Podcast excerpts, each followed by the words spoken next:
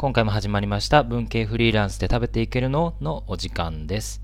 ちょっと私事なんですけど最近名刺を変えましてあのまあ今までねあのいろんなこう肩書きで書いてきたんですけど今回はちょっとまた新しい肩書きに変えたいなということで、えーまあ、名刺を新調したわけですねこれが結構あの評判が良くて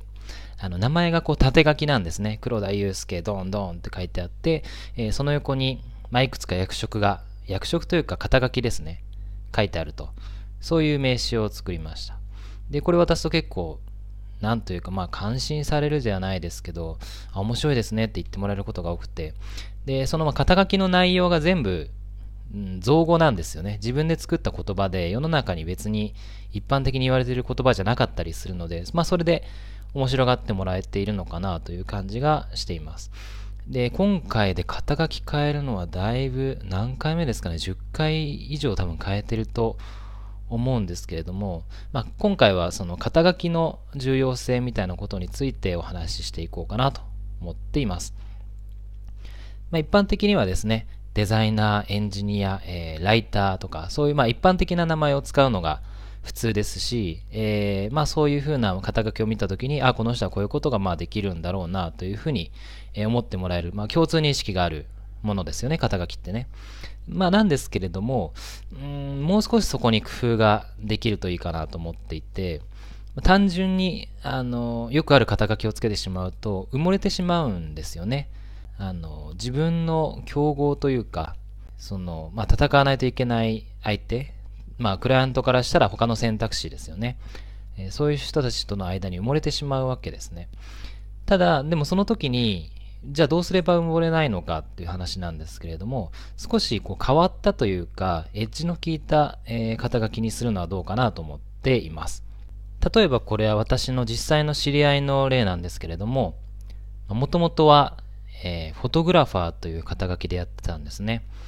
でもあんまりこう仕事は取れなくて何かしらこうエッジの効いた肩書きに変えたいよねみたいな話をまあ相談でしていたわけですね。でいろいろ話を聞いているとその人の得意な分野があの写真の中でもあの動くものを捉える写真あの走っている人だとか、えー、演奏のパフォーマンスをしている人を撮るとかそういうのがすごく躍動感ある状態で撮影するのがすごいうまかったんですね。でそれをじゃあ活かせないかなっていうことで、肩書きにもそれを表現しましょうよっていうことになって、で、ライブ、ライブフォトグラファーっていう名前にしたんですよね。ライブフォトグラファー。で、そういう名前にしたらですね、あの、まあ、ポートフォリオのサイトなんかにもそういう肩書きで書くわけですね。で、そうすると、まあ、名刺なんかも渡すときに、あ、あなたはこういう人なんですねっていうのがパッとわかるというか、フォトグラファーだけでは伝わらなかったその人の強みとかやりたいことみたいなことが、えー、うまく伝わることができてですね。あのそこから仕事につながるケースが増えていったらしいです、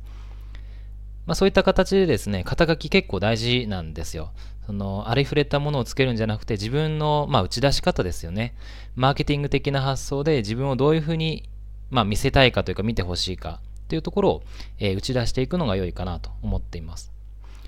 でまあ、フリーランスやっていくと、まあ、新しいことをどんどんどんどんやったりすることもあるんですけれども、肩書きの付け方として注意した方がいいかなと思うのは、そのできるようになったことを肩書きにするわけではなくて、できるようになりたいなって思うことをもう肩書きにしちゃうっていうのが一つ、えー、大事なポイントかなと思います。そうしないとですね、まあ、いつまでたっても、えー、仕事で経験ができない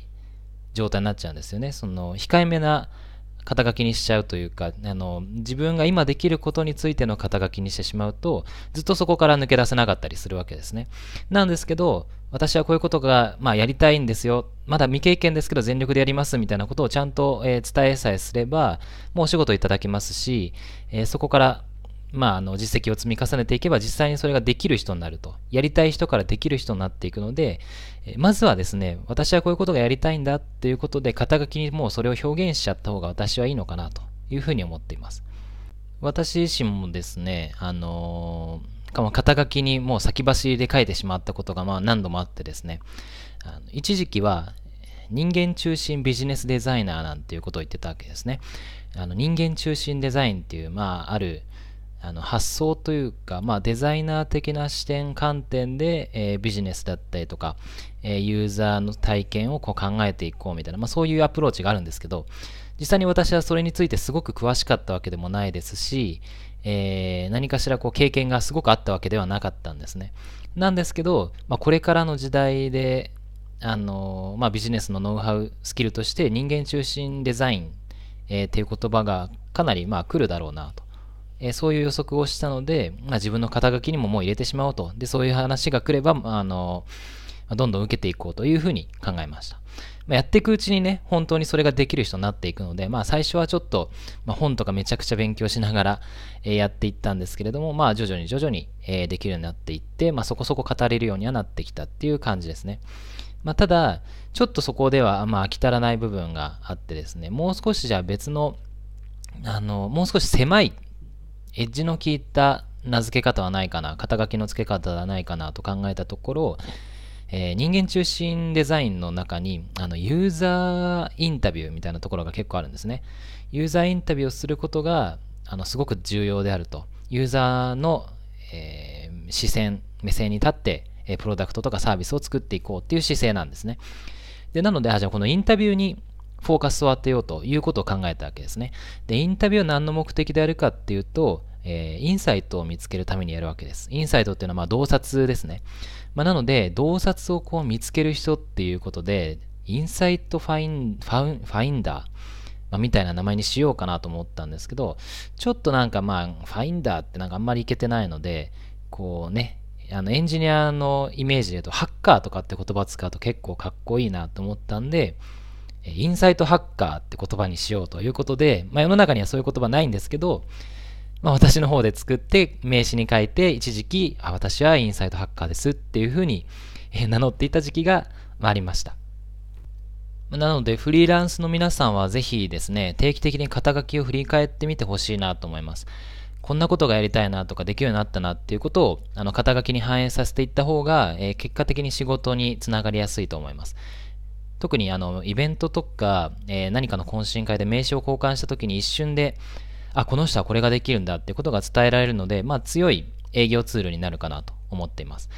で、まだフリーランスじゃないというか、まあ企業の方だとしても、ぜひ肩書きというものを考えていただきたいなと思っています。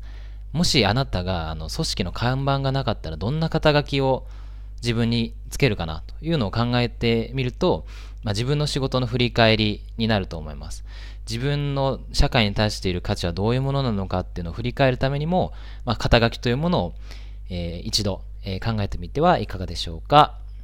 はい。ということで、えー、お時間になりましたので、今回は、えここまでとさせていただきます。え次回をお楽しみにしていてください。それでは。